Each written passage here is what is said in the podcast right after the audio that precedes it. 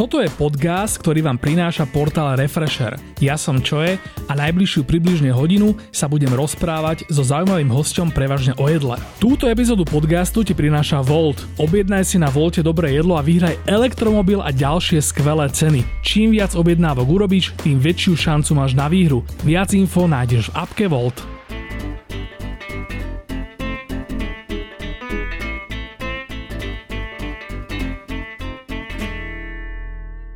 Dorota Hrybíková študovala v Dánsku hospitality management a pracovala v Nome, čo je najlepšia reštaurácia na svete. Okrem Kodane, kde Noma sídli, s ňou dokonca absolvovala aj pop-up v Austrálii. Potom sa vrátila domov na Slovensko do Telgártu pomôcť rodičom s penziónom u Hanky, v ktorom sa okrem ubytovania nachádza aj najlepšia reštaurácia široko ďaleko. Momentálne pracuje v Banskej Bystrici, odkiaľ nám prišla do podcastu porozprávať svoj príbeh. Vítaj, Dorota. Ahojte. Ak teda môžem začať tou Nomou, je to asi taký akože bulvárik, ale strašne ma to fascinuje. Noma sa vlastne teraz stala najlepšou reštauráciou sveta opäť podľa Rebička Top 50 restaurants. 50 best. 50 best prepáč. A okrem toho nedávno vlastne získala, tuším, že prvýkrát v histórii 3 hviezdičky. Čiže ano. Už je ako keby, že na absolútnej špičke. Ako sa niekto vráti z Nomy do Telgártu? No celkom jednoducho. Chyba mu domov v prvom rade. V druhom rade minimálne pre mňa to bolo také, že som nemala pocit, že by som svojou prítomnosťou vedela ešte nejak pomôcť tomu svetu v tom Dánsku. Takže som cítila, že asi budem užitočnejšia doma. To je asi taký základný nejaký bod, že prečo som sa vrátila. V Nome som začala v júli 2016 a bola som tam teda rok a pol. Teraz to vnímaš ako? Kebyže si sa vrátila na Slovensko, kde to gastro predsa len nie je úplne asi v dobrom stave, predpokladám? Súhlasím. No vnímam to pozitívne určite. Samozrejme, ak by som bola bývala, zostala v tom Dánsku, pravdepodobne by bol môj život jednoduchší, čo sa týka nejakého sociálneho systému, opory a tak ďalej a tak ďalej. Ale mám taký vnútorný pokoj, že som sa vrátila, že teda nie som nejaký zbytočný človek, nejaký Jozef Mak v Dánsku a že teda aj to moje pôsobenie v Telgárte určite pomohlo nielen pre môj osobnostný vývoj, ale rovnako pre rodičov a penzión a teraz možno niekomu ďalšiemu pomôžem. Super.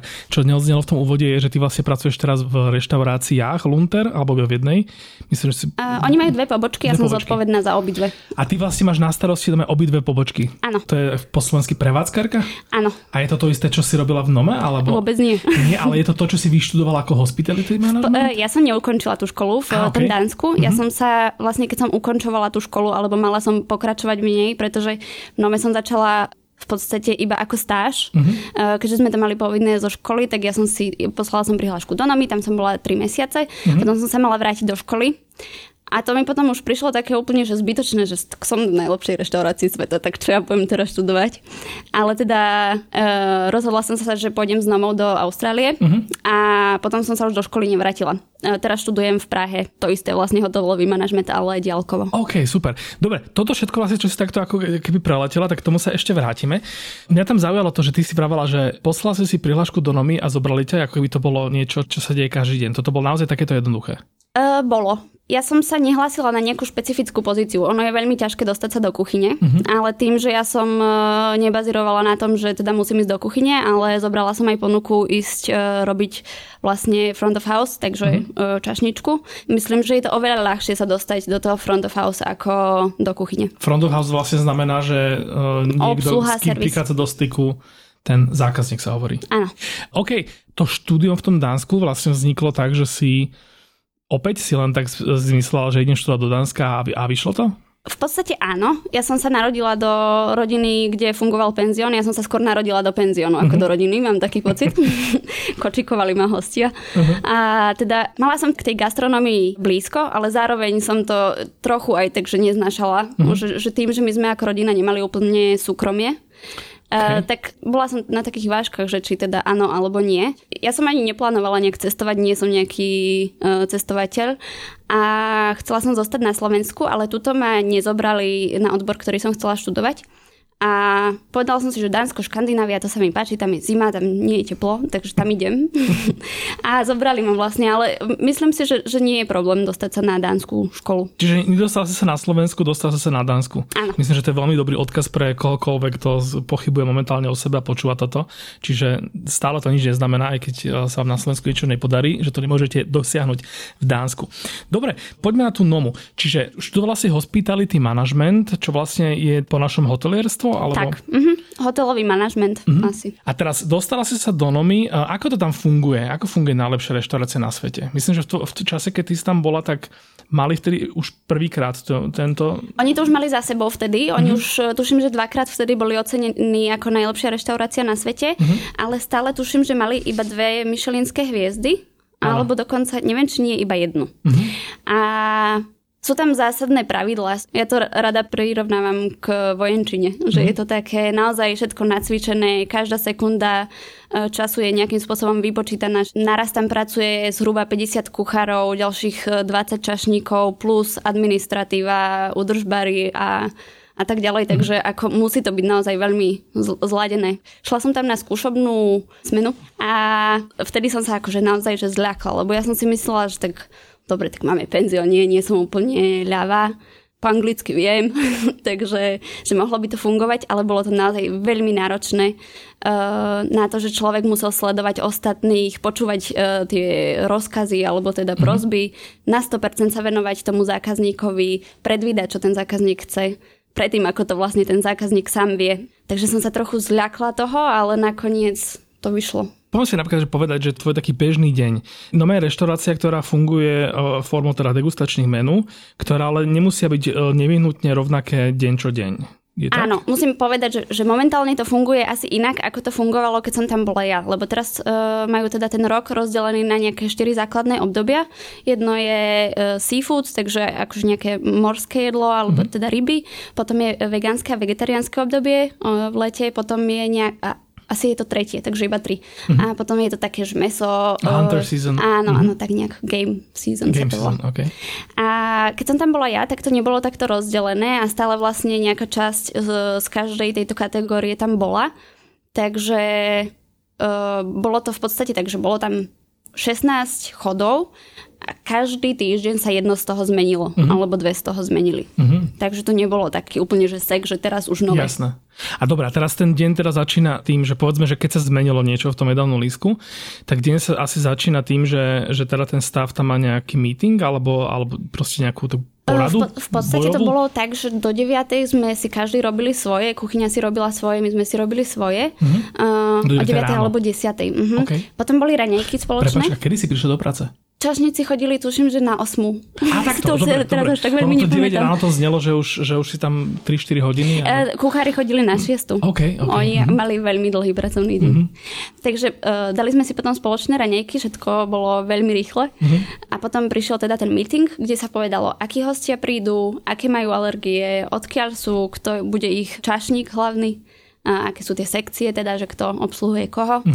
Potom vlastne už prišli tí hostia. Vlastne bola obedná zmena a potom večerná zmena. Na obednej zmene bolo nejakých 45 hostí. Obed trval, alebo teda aj večera, aj obed trvali od 3 do 4 hodín. OK. Čiže tam to nefunguje tak, že niekto sa na obede odíde a potom za jeho stôl príde niekto ďalší. A potom vlastne po tej obednej smene sme mali večeru my. Zase všetci spolu. Bola tam vždy taká rodinná atmosféra, že tým, že tí kuchári asi nemali dosť veľa svojho voľného času, tak sa snažili tak zgrupovať. A teda aj náš taký bežný deň vyzeral taký, že naozaj sme jedna veľká rodina, bolo nám to veľmi často aj pripomínané. Keď sme sa najedli, tak sme sa pripravili teda na tú večernú zmenu, prestreli sme a prišli večerní hostia. Ten meeting bol znova po tej večeri, takže tam sme si povedali, že zase kto príde, odkiaľ a tak. A tak od 12:00 sme skončili a šli sme domov. OK, aj sa to nejako líšilo v obťažnosti? Povedzme, že obed a večera boli tie isté jedlá? Alebo sa... Tie isté jedlá. A pre mňa bola vždycky večera taká zaujímavejšia, lebo ľudia si jednak akože viac si to... víno. Áno, viac dali víno, viac si to užili, viac dali nejaký akvavit, takže... OK, čiže vravala si, že 45 hostí v celej reštaurácii, to znamená koľko čašníkov? Zhruba 15-16 čašníkov. Mm-hmm. V Nome to však funguje tak, že neobsluhujú iba čašníci, ale aj kuchári. OK. To vlastne akože aj tak ten systém, ako u nás v Gašpromline, že vlastne šéf kuchár Jožko Breza ti prinesie a porozprávať si teda niečo. Ano. Čo sa týka tohto porozprávania a takého nejakého sprevádzania tým menu, tak v tomto ste museli byť aj vy nejak nabrifovaní? Áno, vždycky, keď sme mali nejaký nový chod, alebo sa menilo obdobie radikálne, tak vždycky sme jednak aj ochutnávali tie jedlá, parovali sme k tomu víno a kuchári nám povedali presný postup, ako sa to pripravuje, odkiaľ sú suroviny a tak ďalej. To znamená, že ty si Nome dostávala pravidelne teda ako keby, že update ochutnávací toho, Čo ste podávali v Nome. To zrazu znie úplne úžasne táto robota. A čo to boli za jedlá? Človek, ktorý chodí do Nomy, tak akože ide tam na takú tú trošku že halus. A samozrejme, že aj na prvotriedne jedné jedlo z súrovín a za to nejakou filozofiou. A tebe ako človeku to ako chutilo? Ja vám asi skôr teda porozprávam, že raz som tam zobrala svojich rodičov. Lebo človek, keď tam pracuje, tak on v podstate nechápe, že ako sa ten host cíti. Potrebuješ to zažiť, aby si vedel, že teda ako sa ten host... Áno. Hej. A hlavne spoza toho stola. Ja som vždycky bola taká, že ja som strašne rýchla v príprave a v obsluhovaní a akože nekladiem až tak dôraz na ten kontakt s tým hostom, ale skôr aby to bolo rýchlo spravené. A keď som sedela za tým stolom, tak si hovorím, že ty kokos, riadne rýchlo nás obsluhujú. Manažer mi už ukazoval, že už strašne dlho ste tu, už chodí preč. Akože dlhšie než tie 3 hodiny, hej? Áno, a vtedy som vlastne pochopila, že ono sa to nedá úplne tými chodmi prejsť raz, dva, no. Ale teda to jedlo, aby som popísala, je to také zaujímavé, že ten prvý hod, prvé zahryznutie do toho jedla, to nie je to také, ako keď si dáte burger, alebo nie je to také, že som hladný, idem sa najesť. Skôr je to také, že naozaj, keď do toho zahryzneš, tak máš taký pocit, že som v lese, alebo že toto mi pripomína moje detstvo, alebo... Proste tie suroviny sú spravené tak, aby reďkovka chutila ako reďkovka. Ale aby tá chuť bola tak výrazná, že tie tvoje chuťové bunky totálne explodujú a že ty vlastne chvíľu nechápeš, čo sa deje. Že nie je to takéto umami úplné, že... Áno. Ale skôr je to taký pocit. A znamená to, že aj tá komunikácia vlastne na takúto nejakú nostalgiu, na také tie proste, že tradičné chute, povedzme, že fungovala. Hej. Zasa ty, keď si z Telgártu, tak to asi akože, hej, že oproti tej Kodani, že možno tam chýba nejaké more, ale že tá Škandinávia asi nebude až tak úplne ďaleko. Ale predsa len, že myslíš, že toto bolo niečo, čo tam mali všetci, alebo si v tomto bolo nejakým spôsobom ako Slovenka na to uspôsobená? Akože ja si myslím, že veľa tam bolo takých európskych chutí, že hej, tie dubáky v podstate sú špecifické aj pre Taliansko, Švajčiarsko a tak. Takže si myslím, že to pre mňa neznamenalo viac ako pre iných ľudí. Tým, že tam vlastne boli aj tie morské plody a lastúria a kadečo, tak asi každý si tam vedel prísť na to svoje. Že na tú svoju spomienku. Alebo na ten svoj pocit nejaký. Myslím, že to bolo v dokumente, teraz som trošku pletú dokumenty na Netflixe, čo som videl, ale veľa som videl teraz s Davidom Changom a René Redzepim a myslím, že práve oni dvaja mali takú scénku, že tam René Redzepi vytiahol nejakú mušlu, ktorá mala teda vyše 100 rokov. Ano. A teda na veľké zdesenie, myslím, že to bol Chang moderátor, tak ju tam proste otvorili a zjedli, že... Takéto niečo si ty tiež zažila? Áno. OK. My sme, keď vlastne už som odtiaľ odchádzala, tak sme tam mali akvárium, kde tieto, tuším, lastúry. No, neviem už. Ja som to myslím, že po anglicky videl, že to slovo si keď tak by som si asi po slovensky nevedel preložiť. Hej, potom na to prídeme určite. A áno, bolo to také, že vlastne tá mušľa sa ešte hýbala, keď ju rezali. Že to bolo také, že naozaj, že as fresh as it gets. Že proste mušľa, ktorá zažila vlastne Rakúsko-Horsko, teda nezažila ho, ale že bola to, keď bolo Rakúsko-Horsko. Áno. A teraz ty ju zješ. Hej. Bol to nejaký špeciálny pocit? A môžeš si zobrať aj tú lastu. A to sa strašne páčilo. Vlastne na to dvere si to môže jak jeleniu hlavu. A bol to nejaký špeciálny pocit? Ako tým, že ja som vegetariánka, tak mňa toto zase ako úplne nechytilo za srdce. Okay. Ale povedala som si, že OK, tak akože toto je naozaj asi najlepšie, čo kedy budem môcť v živote vyskúšať, tak bolo to super. A keby si zavrala oči a nevedela o tom, že to je 130 ročná mušľa? Tá textúra mi asi by mi napovedala. Že tam strašne veľa to asi kontext toho jedla urobí. A zase musím povedať, že vlastne tam som jedla aj tie morské plody a tak a prišlo mi to také, že tak toto je humánne, je to najčerstvejšie, aké sa dá, tak nemala som s tým nejaký strašný problém to zjesť, ale... Hej. A bolo to tak, že to bolo vylovené vlastne tam v tej zátoke kodanskej, hej? Alebo... Nie. To, že je to lokálne, tak to neznamená, že je to úplne, že 2 kilometre odtiaľto, hej. Ale že teda nebolo to nejaké, že z pobrečia Aljašky a podobne. Z Nórska mali takéto morské plody väčšinou a potom mali ešte tie king crabs. Asi krab kráľovský, predpokladám. A to mali z Ruska, tuším. OK, čiže Rusko a morské plody z Nórska. Okrem teba tam vlastne ten stav boli, predpokladám, všetky možné národnosti. Áno. Mala si tam aj také nejaké, ako keby, že asi teraz všetci ste si rozumeli a boli si také, že tá dobrá partia a všetko? Tak klamácie akože nemusíme.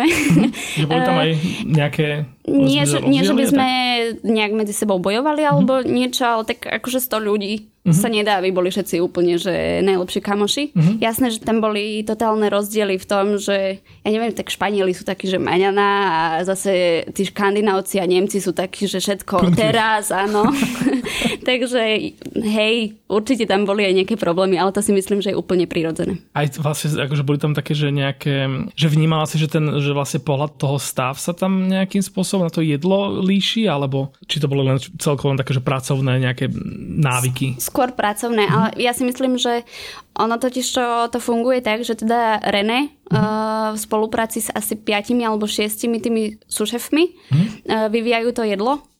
Oni sú rôzne národnosti tiež, takže asi každý tam... Lab, nie? Áno. Takže oni tam asi to nejak dajú dokopy, aby to teda chutilo všetkým. Aj to vlastne vyberajú ten stav, tak aby tam povedzme bolo akože zastúpenie? Myslím si, že áno, ale nemám úplne že zaručené informácie, ale väčšinou si vyberajú teda kuchárov, ktorí sú tam nastálejšie so stážistov, ktorí tam prídu teda na tie 3 mesiace do tej kuchyne. Oni za tie 3 mesiace vidia, že ako ten kuchár na tom je, či je šikovný, či sa vie zaprieť a tak ďalej. A potom si ho teda vyberú alebo nevyberú. OK. Dobre, poviem na tých zákazníkov Nomy. Ako vyzerá typický zákazník Nomy? Ty si teraz s nimi prichádzala dosť veľa do styku. Bola si vlastne ten first contact, aj taký ten hlavný kontakt. Koľkých si mala na starosti počas jednej smeny? Alebo teda počas obeda alebo večera? Maximálne to bolo 10 ľudí. Však si vravala, že 15 ste... Áno. 45 ľudí, tak to vlastne... Vždycky bol na jednej sekcii, bol jeden hlavný čašník a jeden pomocný čašník. Plus jeden bol čisto na prípravu kávy, jeden bol somelier, alebo dvaja, jeden bol hlavný manažér zmeny. OK. Čo to boli za ľudia, tí zákazníci? Dalo sa o nich povedať niečo spoločné, alebo sa naozaj líšili? Myslím si, že sa nedajú dať do jednej škatulky. Alebo teda nedá sa povedať nejaký výrazný znak, pretože áno, chodili tam naozaj ľudia, ktorí sa zaujímali o to jedlo. Potom tam chodili ľudia, ktorí chceli ukázať, že na to majú. Potom tam chodili ľudia, ktorí si to chceli dať na Instagram, že tam boli.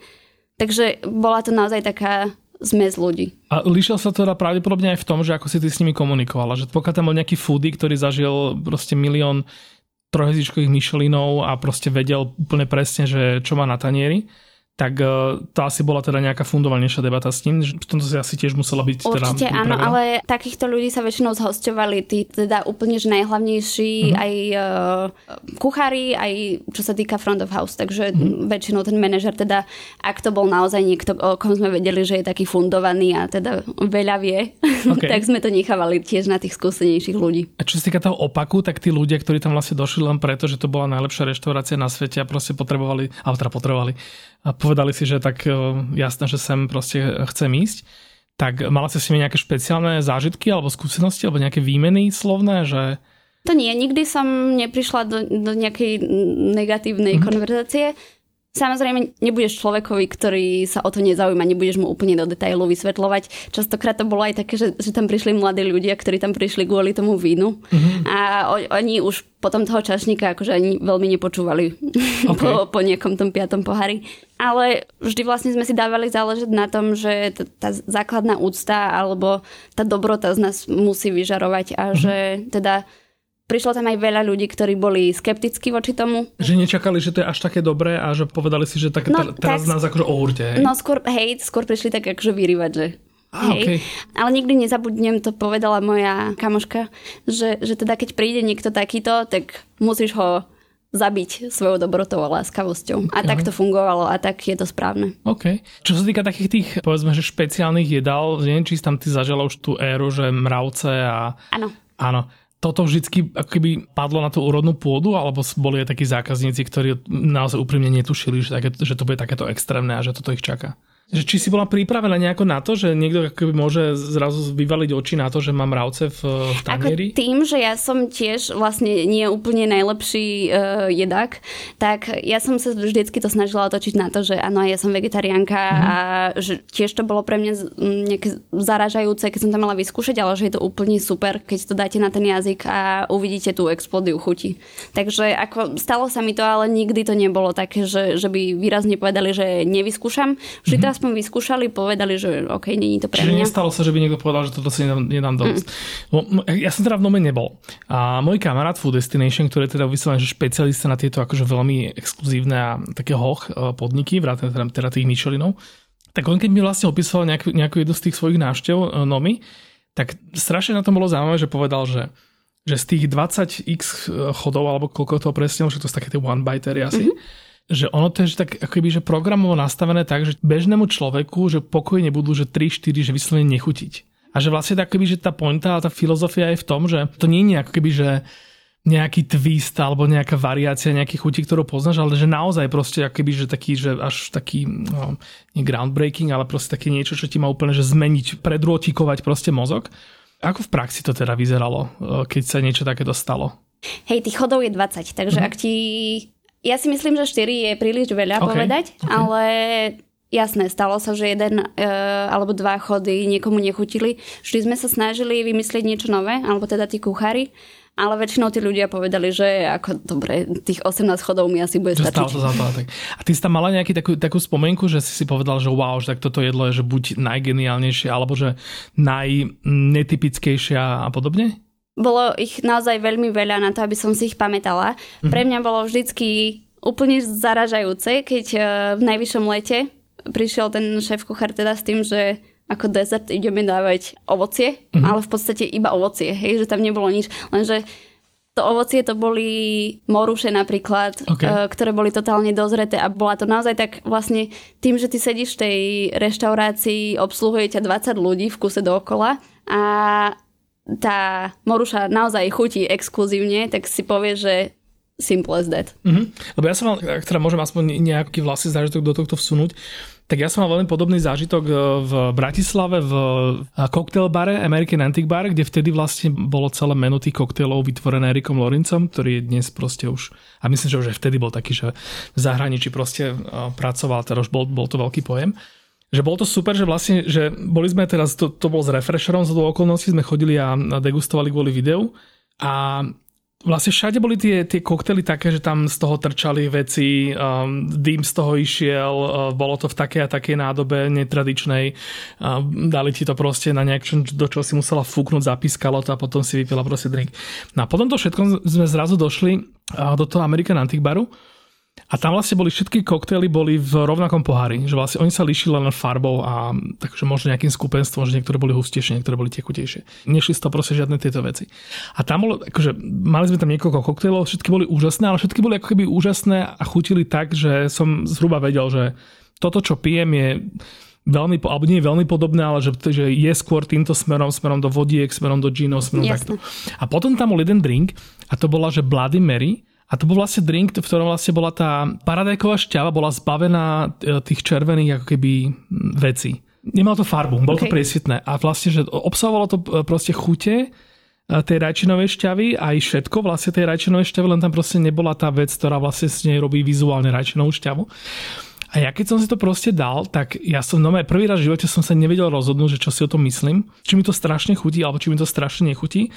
A samozrejme, že som sa uspokojil s tým, že wow, že tak že toto si užíva, že toto si naposledy musel mať tak nejakých 10 rokoch, že máš v ústach niečo, čo absolútne je úplne mimo všetkého, čo si doteraz zažil. A bol to fascinujúce. Dá sa to, je hlúpa otázka, ale akože nejak takto si môžem predstaviť teda aj tie jedlové veci? Presne takto. Myslím, že hej. A teraz neviem, či si mi odpovedala na to, že či si ty pamätáš nejaké také fakt, že ikonické jedlo, o ktorom si potom rozprávala, či už vašim v Telgárte, alebo akože komukoľvek. Bola tam napríklad, ono to bolo veľmi komplexné jedlo a aj naozaj sa na tom tí kuchári strašne natrapili, lebo ono ten René má v hlave nejakú vec, ktorú si myslí, že všetci vedia, akurát, že oni to nevedeli. A on vždycky prišiel do tej kuchyne a tí stážisti už iba tak, že boli tesne pred kolapsom, že čo od nich on chce, lebo oni nerozumeli, že prečo to, čo robia, je vlastne zle. Okay. A bol to taký koláč. Mala tam rebarbora, nejaký rúžový olej a reďkovka zrovna a oni nechápali akože 3 mesiace, jak to bolo na to menu, že čo od nich on chce, že aby... Oni vyrábali ten dezert a nebolo to podľa jeho predstav. Áno, to bolo predjedlo, hej. A nebolo, akože chuťovo to bolo super, len on to chcel do nejakých takých ružičiek, ktoré oni proste nepochopili do posledného dňa. Okay. Bolo to... Pre mňa to bolo také zábavné, že takýto perfekcionista asi nie som. Teda. Okay. A inak, on akože si krásne premostil na moju ďalšiu tému, že čo je teda René Redzepi za človeka? Že vo všetkých videách aj na sociálnych sieťach, čo s tým sledujem, tak proste pôsobí ako týpek, ktorý zhodou okolností má teda najlepšiu reštauráciu na svete. A celý ten jeho stav je vlastne jeho family. Má tam proste ľudí. On tam aj pravidelne vlastne o nich aj tak dáva na Instagram všelijaké veci, že táto baba je z takej krajiny a proste má za svoj takýto osud. Myslím, že dokonca strašne krásny príbeh tam bol, že tam bol nejaký upratovač alebo nie, umývač riadu. Ali. A to bol nejaký človek, ktorý vlastne bol akoby, že imigrant a pracoval v Nome ako umývač riadu a potom na konci, teda neviem, či na konci, ale že po rokoch vlastne oni niečo pre neho urobili? Áno, oni mu vlastne dali akciu. Áno, spravili z neho vlastne spolumajiteľa Nomy. OK, toto sú akoby, že ty, keď si ho teda nejak síce v obmedzenom množstve, ale že spoznal ako človeka, tak toto je vlastne autentický Redzepi? Tak jasné, že na tých sociálnych sieťach nebude úplne každý výbuch, ale ja mám k nemu obrovský obdiv za to, čo dokázal s tou vlastne škandinávskou kuchyňou urobiť. Je veľmi cieľavedomý, je perfekcionista a je to genius, ako určite nemám prečo hovoriť, že nie. A možno to nie je úplne vždycky tak, že teda iba tam chodí s tým telefónom a fotí, akých super ľudí má. Ale myslím si, že o ten stav je tam veľmi dobre podstarané. Naozaj je to také rodinné prostredie a presne keď som videla tento príbeh, že tomu Alimu dali teda akciu, alebo teda neviem, či jednu, nejaký podiel, hej. Tak som bola veľmi šťastná, že som tam pracovala aj teda morálne. Ja sa preto pýtam, lebo vlastne ono to je povestné, tento fach je povestný vlastne tým, že v tých kuchyniach skôr teda pracujú veľmi ukričaní a veľmi nasratí ľudia. Ako není ticho. No okej. Ale teda, že na tieto pomery akoby tá Noma asi teda bola kľudnejšie. Ja zase musím povedať, že som nepracovala v inej michelinskej reštaurácii, ani v inej 50 Best, takže nemám to s čím porovnať, ale určite kričí niekedy, ale ja si myslím, že to je normálne. Myslíš, že sa tam odzrkadlo aj ten jeho vlastný príbeh? Ja teraz neviem, že či on je potomkom imigrantov alebo samým potomkom. Čiže jeho rodičia si myslím, že sú z Albánska. Áno. OK, dobre, lebo nemohol som si ísť, či on nejak zažil takéto nejaké podmienky, ale pravdepodobne teda za to môže aj nejaké takéto hej, tak kontext. Určite sa musel prebiť tým životom a vlastne, keď si iba vezmeš, že musel začať tú reštauráciu v krajine, kde vtedy vlastne nebola žiadna gastronomia, rovnako ako je to možno teraz tu, alebo teda ešte horšie oveľa, tak tú cieľavedomosť určite tými rokmi získala a nemôžeš byť padavka podľa mňa, keď niečo takéto začínaš. Možno inak toto ešte treba spomenúť, lebo vlastne my sme vúpli, že Noma Redzepi tu lieta vzduchom, ale že teda ľudia, ktorí, ak to teda vydržali počúvať až sem, pokiaľ doteraz nevedeli, o čom je reč, tak sa vlastne bavíme o kodanskej reštaurácii Noma, ktorá vlastne postupne sa stala už trojhviezdičková. Druhýkrát myslím, že v histórii je vyhlásená za najlepšiu reštauráciu sveta, podľa teda toho rebríčka 50 najlepších reštaurácií. Teda vedie ju René Redzepi. Ako sme teda práve povedali, potomok albánskych imigrantov. On vlastne tú reštauráciu nie teda čiže založil, ale že ten akoby úspech Nomy je trošičku aj také akože pričinenia, taká aktivita dánskej vlády, ktorá vlastne akoby nejakým spôsobom podporila tento biznis. Alebo teda povedala si, že tak my Škandinávci, alebo špeciálne teda my Dáni, nemáme celkom dobrú povesť, čo sa týka gastronomie, že vlastne o tej škandinávskej gastronomii sa proste hovorilo, že to sú tie kompoty a závarané veci a nejaké meatballs a to všetko. A že vlastne povedali si teda v tej dánskej vláde a našli si na tohto Reného Redzepiho, že vlastne to nejakým spôsobom zmenia. A to, čo vlastne si na Slovensku neviem dosť dobre predstaviť, že by sa to niekomu podarilo, keby sa to len takto akoby naplánoval, tak tam to zrazu vyšlo. Ale na začiatku viem, že nebol sám, nepamätám si teraz to meno toho druhého človeka, ktorý s ním spolupracoval. Ale myslím, že teda sa mu to podarilo, nie? A nebol som, ešte stále ma toto čaká, teším sa na to, až sa jednoho dňa dočkam, hádam sa teda jednoho dňa dočkam. Ty si vlastne v rámci teda fungovania v tej Nome, ako si spomenula, že ste boli aj v tej Austrálii. To sa jednalo o Sydney, alebo... Áno, bolo to Sydney, bol to pop-up na 3 mesiace. Čiže vlastne Noma týmto známa, že oni akoby, že teraz si sa dlhšie myslím, že neboli nikde, ale myslím, že po tej Austrálii boli ešte takto v Mexiku a... A predtým boli v Tokiu ešte. A predtým boli v Tokiu, okej. A Áno. Oni možno to chvíľu teraz nerobili aj kvôli tej korone a jednak aj kvôli tomu, že myslím, že im naozaj záležalo na tom, aby teda dostali tú tretiu Michelinovú hviezdu. A ono to je veľmi ťažké, keď idú na ten pop-up, pretože sa to nejakým spôsobom inak hodnotí, už neviem, ako presne to je. Okay. Ale možno aj preto. A teda tie pop-upy, no ja keď som sledoval vlastne v tom reálnom čase na tom Instagrame, to ako boli v Mexiku, tak teda okrem toho, že vlastne oni zobrali z Dánska, alebo teda z Kodane zobrali ten svoj nejaký know-how, nejakú svoju, aj keď teda kozmopolitnú a teda medzinárodnú filozofiu, ale predsa nejak akože zakorenenú v tej dánskej kuchyni, a premiestnili ju do Mexika, ale že čo tam vlastne oni robili je to, že vlastne ten Redzepi, on tam každý deň vlastne dával storky, kde vlastne len ochutnával a ukazoval rôzne ovoci a rôzne suroviny, proste typické pre Mexiko. Čiže vlastne stále platilo aj v tej Austrálii, že vlastne vy ste používali lokálne suroviny, alebo... Áno, oni vlastne ten vývojový tím z tej kuchyne, tak oni tam odišli už nejak 3 mesiace predtým, ako sme tam odišli všetci my ostatní. A teda... Cestovali po Austrálii, hľadali tie suroviny, ktoré sú typické pre Austráliu, možno aj netypické, ale špeciálne. A oni tam vymysleli teda to menu, my sme tam prišli. Dáltové. A tiež to bol ten štýl, ako keď niekde v Kodanskom zálive tam proste chodil pomedzi tie steblá trávy a našiel tam nejaké jedno steblo, ktoré bolo iné. A... Neviem, že či, ako to prebiehalo, tam ani brali. Ale hej, oni chodili vlastne aj po tých takých akože džungliach a takých odľahlých miestach, že mali so sebou vždycky, oni totiž to majú špeciálne kuchára, ktorý je zamestnaný na to iba, aby hľadal takéto, napríklad v Dánsku, ja neviem, huby, alebo nejaké špeciálne ovocie, že on sa venuje čisto tomu, takže celé dni chodí a zbiera po Dánsku kadečo, čo môžu využiť teda v tej kuchyni. To by sa mi to spáčilo ako robota. Hej, mne tiež. A v tejto Austrálii to tiež tak mali, že nejakého lokálneho človeka si zobrali so sebou a teda on im poukazoval, že čo a ako a ten René asi aj sám veľa vecí vedel, preštudoval a tak. Aj návštevníci, teda hostia sa nejako líšili v tom Sydney? Asi tam bolo dosť veľa turistov, predpokladám, že niekto, kto to má z Nového Zélandu alebo z tej Ázie ďalej do Kodane, tak zrazu akoby, že sa mu to priblížilo, tak to využilo? Ono, akože ono sa to asi takto nelíšilo, že ten podiel tých internationals je to úplne rovnaké, lebo oni keď spustia tie rezervácie, tak ono to je do minúty vypredané kompletne. Áno. Takže ono vlastne není čas rozmýšľať, že kde radšej by som šiel, skôr, že či vôbec niekde. OK. Ako sa ti páči táto epizóda podcastu? Prináša ti ju Volt, s ktorým môžeš teraz vyhrať elektromobil a ďalšie skvelé ceny. Čím viac objednávok na Volte urobíš, tým väčšiu šancu máš na výhru. Viac info nájdeš v appke Volt. Povedz mi niečo o tom Islande. Ty si mi napísala, teda keď sme sa tak bavili pred týmto nahrávaním, že ten Island bola čistá katastrofa.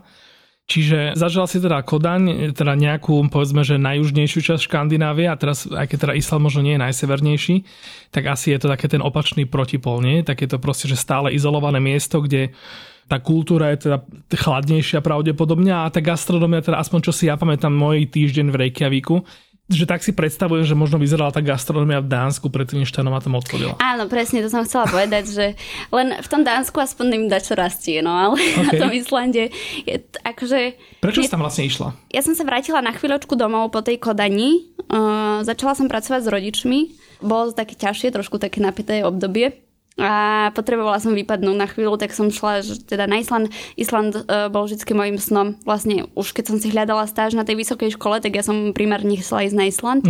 Chvála Bohu, že sa mi to nepodarilo.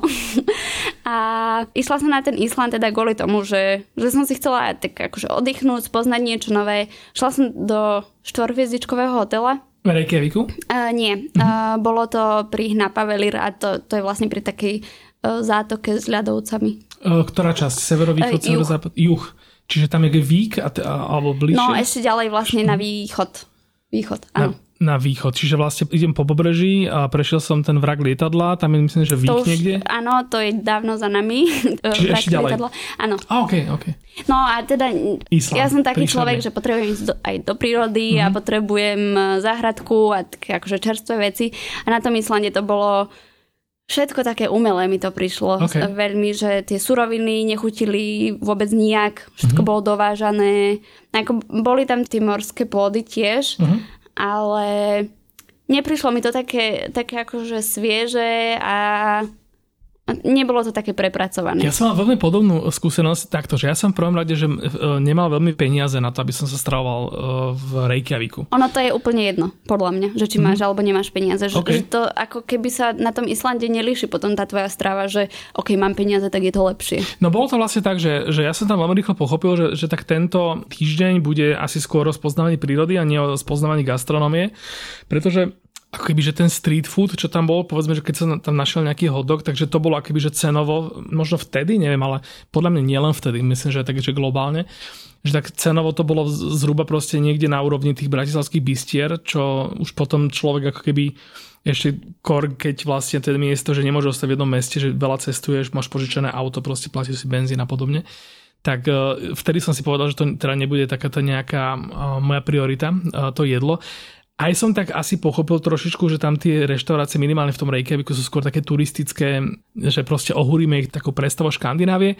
Nakoniec to vlastne dopadlo tak, že ja som si tam kupoval v supermarkete grillované kurá, ku ktorému bola zadarmo fľaša Coca-Coly a vlastne z toho kuráťa sa dvaja ľudia najedli na obed aj na večeru, že to bolo také, že ten môj ekonomii. Tak to si mal super, lebo ja ako vegetariánka som teda toho kurá. Okay. A teda bolo to ovplyvnené tým, že tam to južné pobrežie je predsa také sopečnejšie, že tam vlastne sú aj tie čierne pláže a, alebo ste vlastne vozili lokálnu úrodu aj z tých úrod, je to smiešnejšie, úrodnejšie časti Islandu. Ale tak úrodnejšie časti vieš, že na Islande čo je úrodné, hej? Že ako je tam tá farma na tie paradajky, to neviem, či si videl. Nie, o tom neviem. To sú také skleník, kde si teda pestujú a sú na to strašne hrdí a akože je to super. To sú hrdí na to, že to pestujú paradajky. Hej. To je zlaté. A ako je pravda, že možno o tom neviem veľa. Mm-hmm. Že bola som tam teda iba 6 mesiacov a nechcem to nejak globalizovať, že určite sú miesta, kde sa človek vie dobre najesť, ale teda u nás som hoteli, mi to neprišlo ako nejaký zázrak. A ty sa tiež strávala teda priamo v tom hoteli, predpokladám, čiže vlastne mala si akoby, že nemala si tam niečo, že inú stravu, než tú asi najlepšiu, akože takú tú veľmi dobrú, alebo teda považovanú za skôr lepšiu, keďže 4-hviezdičkový hotel v menšom islandskom meste a stále to teda nebolo nič moc. Áno. A plus ešte ako na tom Islande moc nevymyslíš, že teda sezónne a lokálne už vôbec nie. No. Takže aj keď sme šli niekam do mesta, že sa najesť. Denné a nočné by museli byť tieto. To bolo krásne.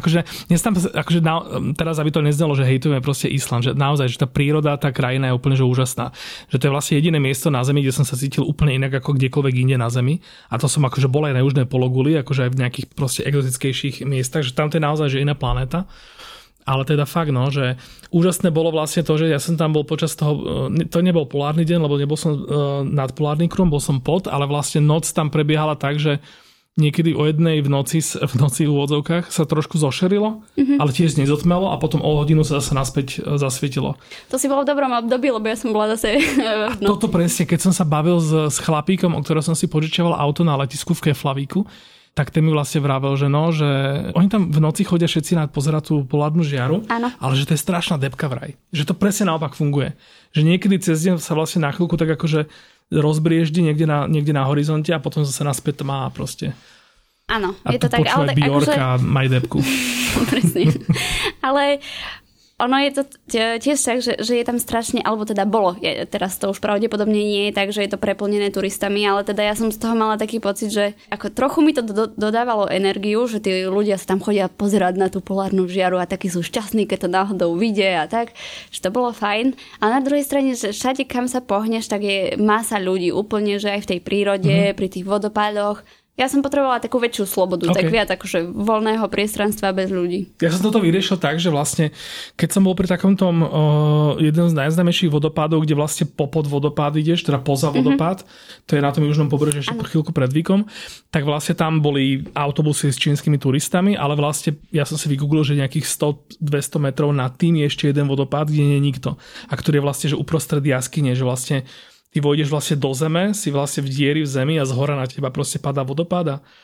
A že takéto miesta som si potom hľadal. Že keď som došiel na nejaké miesto, kde bolo strašne veľa ľudí, tak OK, odfotil som si to, pozor som sa pekné a vždy som zašiel niekde kúsok ďalej, kde akoby, že nebol nikto. Áno, akože ono to má veľkú výhodu, ten Island, že naozaj môžeš ísť hocikde mimo cestu a je to tam nádherné. Že vlastne všetko je veľmi fotogenické. A plus ešte úžasné bolo, aby sme teda mohli zvrtnúť toto na malú reklamu pre Island, tak tým, že tam bol ten vtedy ten deň dlhý, tak sa mi tam vlastne udiala taká vec, že jeden deň som, tak myslím, že to už bol deň pred odletom, že prídeš o nejakej 8 večer z celodenného výletu niekde, lebo proste prenáta auto, čiže ideš niekde 200 km, myslíš si, že to 200 km ako na Slovensku, ale to je oveľa viac, lebo tam sú obyčajné cesty, žiadne diaľnice. No a vrátiš sa teda na to ubytko naspäť, že toto bol decid, že zajtra proste letíš a potom si povieš, že do keľu, ale že keď sa vlastne nezotmie, tak prečo by som teraz nemohol ísť na ďalší výlet? A takto som išiel k takému, že to bol zase druhý najvyšší vodopád, kde som vlastne prišiel o nejakej 11:00 v noci, čo nič neznamenalo, lebo tam bolo úplne pohodička svetlo a nebol tam nikto, no a že počas cesty som možno stretol jedného človeka a inak to bolo úplne, že jak na planete proste ešte vyľudnenej, už ak Islandania boli doma a spali a vlastne potom človek sa vráti zase naspäť do nejakej polnoci a vtedy akurát to šero príde a že vlastne akoby ten čas tam je, že týždeň na Islande, pokiaľ vládzeš, pokiaľ teda to ustojíš, tak vie akoby, že ponúkať oveľa viac času na tieto veci. Áno, ale ja len poviem, že choďte teda v lete. Áno, choďte vtedy, keď tam je svetlo. OK, poďme konečne do toho Telgártu. Ja som sa s penziónom u Hanky stretol vlastne prvýkrát, myslím, že pred 2 rokmi a bolo to tak, že myslím, že Jaina z Martinosu, teda Jaina knihomolka, ktorú možno určite veľa z vás pozná na Instagrame, tak myslím, že ona u vás bola. Dala o tom nejaké storky a teda ja som to nejak zaregistroval a potom nejako ešte tak došlo to potvrdenie od nejakých ďalších ľudí, že hej, že tam je to úplne super. A ja vlastne potom som bol teda na roadtripe po Slovensku a naivne som si myslel, že keď proste do penziónu u Hanky zavolám 2 dni predtým, než tam chcem proste 1 alebo 2 noci vyspať, tak bude všetko v poriadku, čo som zistil teda, že to nebude také ľahké a teraz žiadne ubytko sa nekonalo, lebo ste boli proste beznadejne plní. A potom som si teda povedal, že nevadí, tak sa tam aspoň najem, čo našťastie som včas zistil, že aj toto treba urobiť deň vopred. Ale teda, aby som ja nehovoril, predstav ty posluchačom podcastu Penzión u Hanky. Penzión u Hanky založili moji rodičia v roku 1990, takže sme pravdepodobne jedni z prvých penziónov na Slovensku. Vlastne nejako to bolo možné si založiť vlastný penzión? Áno, tak... oni v podstate začali už predtým, ako sa to dalo. Oni si chceli spraviť vlastne iba ubytovanie v súkromí, čo bolo ešte možné. Za komunistov. Áno. Potom, keď zistili, že už je možné mať aj penzión, tak si založili penzión, mali tuším, že 4 izby, spoločnú kúpeľňu, reštauráciu pre, ja neviem, asi 15 ľudí, alebo koľko to bolo. A teda prví hostia boli väčšinou zahraniční, lebo teda po páde komunizmu chceli sa teda tí zahraniční, alebo teda západní Európania pozrieť, že ako to funguje. Sa otvoril vlastne Európa. Áno. A len tým, že tu vlastne nefungovalo žiadne to hospitality, také súkromné, tak nemali veľmi kde ísť, takže vždycky všetci ich posielali k nám do penziónu. Čiže už vtedy ste mali takú akoby povesť, hej? No vtedy, akože v Telgarte sa zvyklo hovoriť, že oni sú len pre zahraničných. Okay. A tak to nejak začínali, mama bola v kuchyni, varila, otec bol čašník a tak fungovali dlhšie. Potom prišli také, že horšie, 90. roky. Toho dotia asi ako najťažšie obdobie v ich živote. Zase nechcem za nich rozprávať, dúfam, že dačo nepoviem zle. A teda... 30 rokov prevádzkujú ten penzión. Myslím, že to bol úplne obyčajný, respektíve stále je úplne obyčajný penzión, ktorý podľa mňa takto by mali fungovať tie penzióny všade. Proste je to maličké, zamestnávať málo ľudí, vie to aj málo ľudí privítať, ale proste komorná atmosféra. Máme tam vlastne záhradu svoju, nejakých 60%, 70% vecí, ktoré ponúkame našim hosťom sú lokálne. Vypestované. Áno. A lokálne také, že naozaj lokálne, že od nás. OK. A aj si spomínal, že tie 90. roky, že v čom... tak my si pamätáme, teda tí, čo máme dosť rokov, si pamätajú proste taký ten mečiarizmus, že v tom podnikaní to bolo také, že ostré lakte, neúplne akože pohode metódy a takto. Takéto niečo akože fungovalo aj v tom Telgarte? V Telgarte to akože nefungovalo takým štýlom, že by bolo ťažké podnikať, alebo že ostré lakte, alebo tak, ale skôr prestali ľudia cestovať úplne. OK, že vlastne že tá krajina, kebyže bola taká v tomto. Áno. OK, no inak to, čo si vrala, to je veľmi zaujímavé, lebo hej, že keď si človek tak, že človek, ktorý vlastne to zažil u vás, že keď si tak vlastne akoby, že má sumarizovať, že čo bolo na tom takéto úžasné, tak vlastne dojde na to, že vlastne toto by úplne v pohode mohlo mať každé miesto. A čím samozrejme, že nechceme, akoby, že to zase potom znie tak akože zdehonestujúco, ale že akože je pravda, že to je stále niečo výnimočné, aj keď to je vlastne takéto nejaká, že elementárna nejaká vec, že proste že ubytovanie, ktoré som teda nezažila, teda pôsobí takým veľmi rodinným a veľmi útulným dojmom.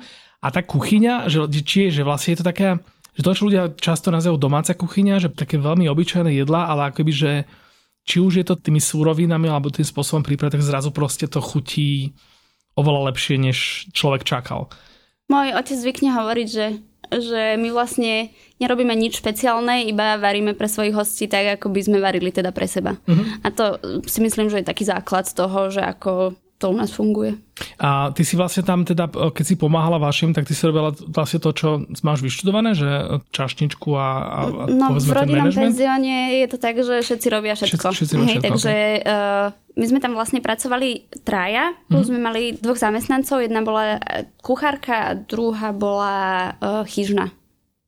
Takže v takomto zložení sme pracovali, plus sme mali ešte asi dve dievčatá ako brigáda počas leta. A hej, tak ako my sme všetci robili všetko, väčšinou som teda bola v tej obsluhe, aj si ťa pamätám inak. Áno? To bolo myslím, že to bolo minulý rok, nie? V lete. Minulý rok, áno. Tento rok som bol vlastne po roku. Áno. Áno. A mamina väčšinou teda varí, otec je v obsluhe, popri tom ja robím rezervácie, otec sa stará o údržbu, hlavne teda o tú záhradu. OK. Keď si vravala, že každý robí všetko, tak aj ty sa nejakým spôsobom do toho varenia si sa okolo toho motala? No, alebo... Ja keď som prišla z tej Nomy, tak ja som chcela, aby sme mali takú malú Nomu aj u nás doma. A teda čakala som, že teda zmenším jedálny listok, ktorý som aj zmenšila, respektíve som ten náš 20-stranový taký bežný slovenský jedálny listok vyhodila. Dali sme tam teda iba to denné menu. Rodičia sa dosť toho báli, že teda čo ľudia na to... Čiže to, prepáč, že to skáče, čiže to predtým bolo normálne, že taká, že regulárna reštaurácia s veľkou ponukou? Áno, ako tie suroviny stále boli také, že domáce viac menej, ale no vtedy to ešte nebolo ani také moderné, že domáce suroviny, len to proste naši robili od začiatku. Okay. A ja som tomu skôr spravila také meno, akože čo sa týka toho, že áno, naozaj je to od nás zo záhrady, nerobíme hranolky, nevypražame sír. Takže čo sa týka varenia, tak ja som zvykla robiť dezerty, šalaty, polievky a tak. Ale vždycky to bolo na takej dohode s mojou mamou. OK. Akože pravdepodobne, že pokiaľ si tam mali veľa zahraničných hostí, tak také nejaká zmena typu, že osekáme teraz jeden lístok, alebo že proste budeme variť niečo, čo nemusí byť naštelizované a strašne akože uhorovať zlatom, ale proste, že bude to poctivo urobené z poctivých surovín. Tak pre tento typ hostí pravdepodobne je to jednoduchšie predať a odkomunikovať. Čo na to vlastne vravali Slováci, keď tieto zmeny si robila? No veď práve, že ono, keď som sa vrátila, tak akurát sa to tak menilo, že tá zahraničná klientela sa zmenšovala a tá slovenská, česká sa zväčšovala. Ako náhle som sa vrátila z tej Nomy, tak som vymyslela, že teda burger ideme robiť. Robili sme domáce žemle, domáce meso, nakladala som pupavové puky do octového nálevu a tak. A som si myslela, že to musí ísť proste, veď to v tej Kodani ide, tak aj u nás to pôjde.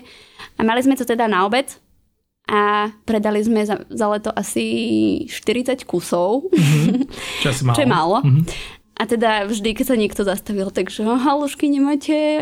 Okay. No, tak to bolo také trochu deprimujúce. A vtedy som si uvedomila, že ako nie je všetko, čo ja si myslím, že by ľudia mali jesť, oni naozaj chcú jesť. OK, ale zase akože neviem sa, čo presne som u vás jedol.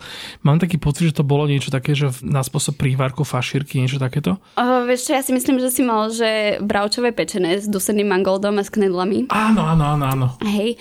A práve preto ja som sa tak čudovala, že ako, ja viem, že varíme fajn, že všetko je domáce, a ma to tak prekvapilo, že si sa ozval na to, že to bolo dobré, vieš? Že... No, akože chápeš, že ono to je také, že tento typ jedla, prečo si myslím, že teraz to je veľmi populárne a chvála Bohu, že ja si myslím, že tá Praha tomu dosť pomohla, že to, čo sa tam deje, že vlastne tí ľudia, keďže veľa Slovákov cestuje veľa do Prahy, tak oni vlastne tu urobili strašne veľkú robotu s tým, že vlastne zobrali také tie úplne, že tie neexportné české jedlá a také tie, že nie tie jedlá, na ktoré berieš proste na zahraničnú návštevu, lebo sú nejakým spôsobom predsa len trošku hoch, ale také úplne obyčajné ľudové jedlá, že oni proste zobrali a urobili ich tak proste, že naozaj akoby, že nepotrebujú klamať telom ani farbami ani ničím takým a spravili z nich proste nejakú vec, že vidíš to, stále to len niečo, čo si videla miliónkrát doma, alebo v školskej jedálni dokonca, alebo proste kedysi dávno v nejakých reštauráciách, ale potom to ochutná, že zrazu proste to je tam, tá, že má to všetko.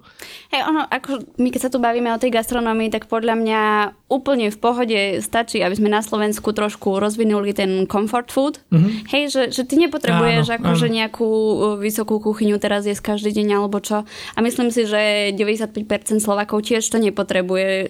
Ale musíme si dať proste iba záležať na tom, aby tie suroviny boli naozaj dobré, naozaj čo najviac lokálne, veď rastie nám tu všetko, nie? Áno, áno. A aby to bolo uspokojivé. No toto, kebyže ja vám súdiť napríklad podľa lajkov na mojom blogu, tak nič nemá toľko lajkov ako úplne najväčšejšie jedla. Že vlastne tie jedla, ktoré vlastne človek akoby, že si vie predstaviť a vie sa s nimi stotožniť a kebyže čiže keď si ich dá do úst, tak je tam takéto, že to, čo ja nazývam, že reštaurácie ako jasaj sú úplne super, ale že tam keď prídeš a dáš si niečo, čo ješ prvý raz v živote a čo prvý raz v živote počuješ, že existuje, tak ty nevieš, či to je dobré alebo zlé. Ako je to úžasné, je to nové, je to samozrejme, že výborné v podaní tam tých šéfkuchárov a týchto chlapcov, čo to tam pripravujú, ale ty to nemáš čím porovnať. A naopak, akoby, že potom zrazu, keď zažiješ niečo takéto, ako som ja zažil vtedy u vás, vtedy to bolo proste ten kontrast s tými proste stovkami krát, čo som to podobné jedlo jedol. A vrátane u nás doma, však akože to není o tom, že teraz každá domáca strava je proste úplne úžasná, že to je skôr naopak, že vlastne tam pri tej domácej strave človek tam má ten v kontexte akoby rieši úplne iné veci, než takú tú objektívnu chuť. Že kebyže to isté jedlo, čo mu navarí mama, by mu niekto povedal, že to je od nejakého úplne cudzého človeka a ešte by mu zavezal oči, tak ja som presvedčený o tom, že veľa ľuďom by proste domáca strava až tak nechutila. Hej, to je asi pravda, no. Poďme ešte do tej Banskej Bystrice. Teda ty si nakoniec v tom penzióne u Hanky nevydržala. No počkaj. Okay. Vydržala som tam. Mne sa zmenila taká akože súkromná situácia, našla som si priateľa a odišla som za ním do Banskej Bystrice. Uh-huh. A to som ti aj písala, že som s veľmi ťažkým srdcom odchádzala, lebo naozaj to bolo nakoniec tak, že sme si s tými našimi tak nejako našli tú spoločnú cestu, lebo ako medzigeneračné podnikanie je hrozné. To musím povedať, že pre obidve strany, nie len pre mňa, ale takisto pre mojich rodičov. Oni kým si zvykli, že ja som doma a že im trošku chcem aj rozkazovať, aj že potrebujem, aby nejaké veci boli po mojom. Tak to chvíľu trvalo.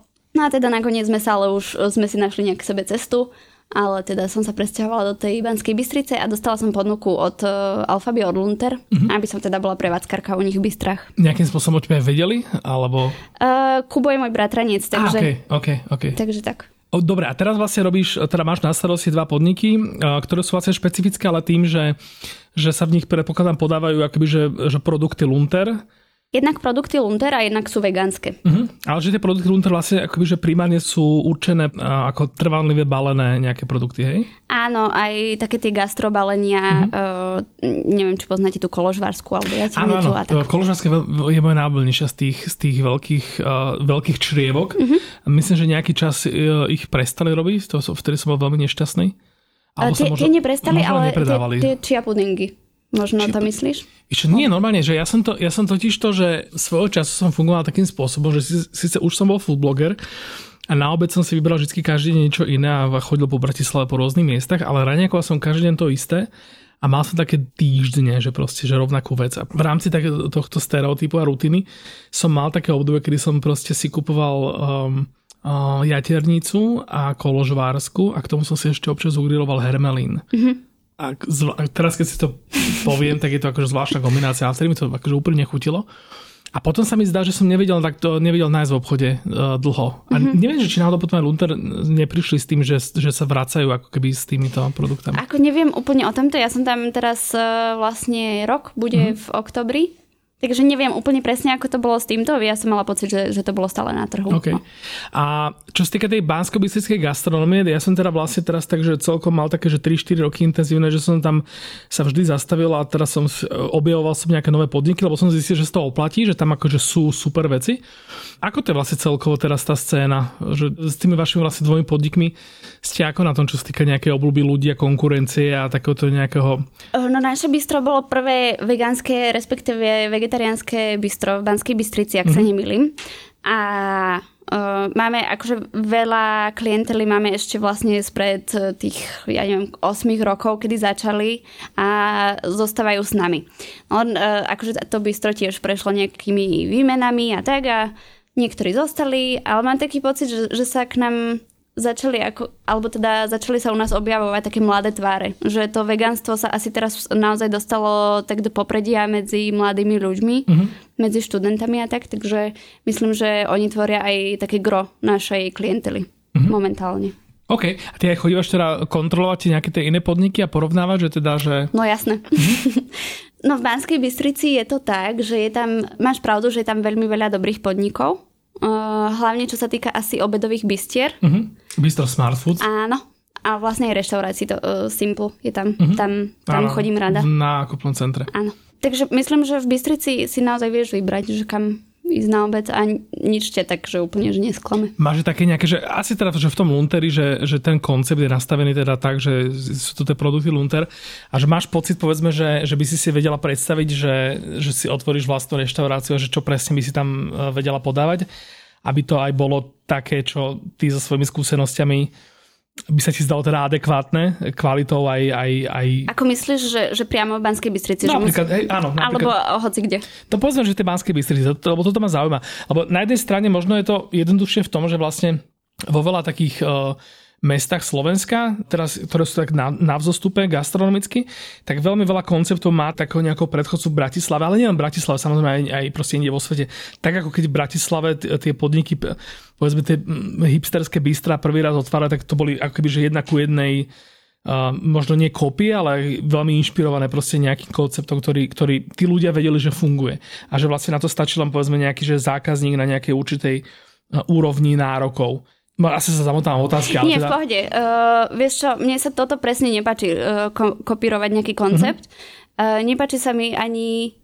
Ako ono to asi patrí k tomu gastru, že nejak spoznávaš svojho zákazníka, ale mne sa nepáči ten koncept, že ty založíš nejaké bistro alebo nejaký podnik na základe nejakého vyšpecifikovania tvojej klientely. Mne sa páči, mňa to naozaj bavilo byť v tom regióne. Že tam v podstate tá konkurencia je nízka, ty môžeš v podstate robiť iba základné nejaké jedlo, ktoré nemusí byť naservírované na ľade ani nič podobné. A stále máš ten úspech, lebo uspokojuješ toho zákazníka, ktorý tú službu potrebuje práve teraz. A je hladný a je oveľa vďačnejší, ako keď sa ide najesť v Banskej Bystrici na námestí, lebo tam si môže povyberať a povie, že no ale toto je lepšie ako toto a tak. Takže máš takú akože väčšiu voľnosť. Vieš si tie suroviny zabezpečiť ľahšie, tie lokálne. Samozrejme už s tým dovozom toho tovaru je to možno zložitejšie v regiónoch, ale hej, ja by som radšej bola v regióne ako v meste. Krásny návod ste práve počuli, hoci kto máte k tomuto vzťah, máte možno aj nejakú túžbu si založiť nejaký vlastný podnik, robiť v ňom nejaké jedlo, aké si predstavíte alebo aké si myslíte, že by vaši hostia uvítali a možno si hovoríte, že v tej Bratislave je taká veľká konkurencia, čo ak sa to nepodarí a tak ďalej, čiže oplatí sa to robiť aj na miestach, kde povedzme, že nič nie je. A môže to mať nakoniec aj nejaké výhody, ktoré ani netušíte, ako časom teda oceníte. Veľmi pekne ďakujem za toto rozprávanie. Ja ďakujem tebe. Ja som Čoe a toto bol podcast.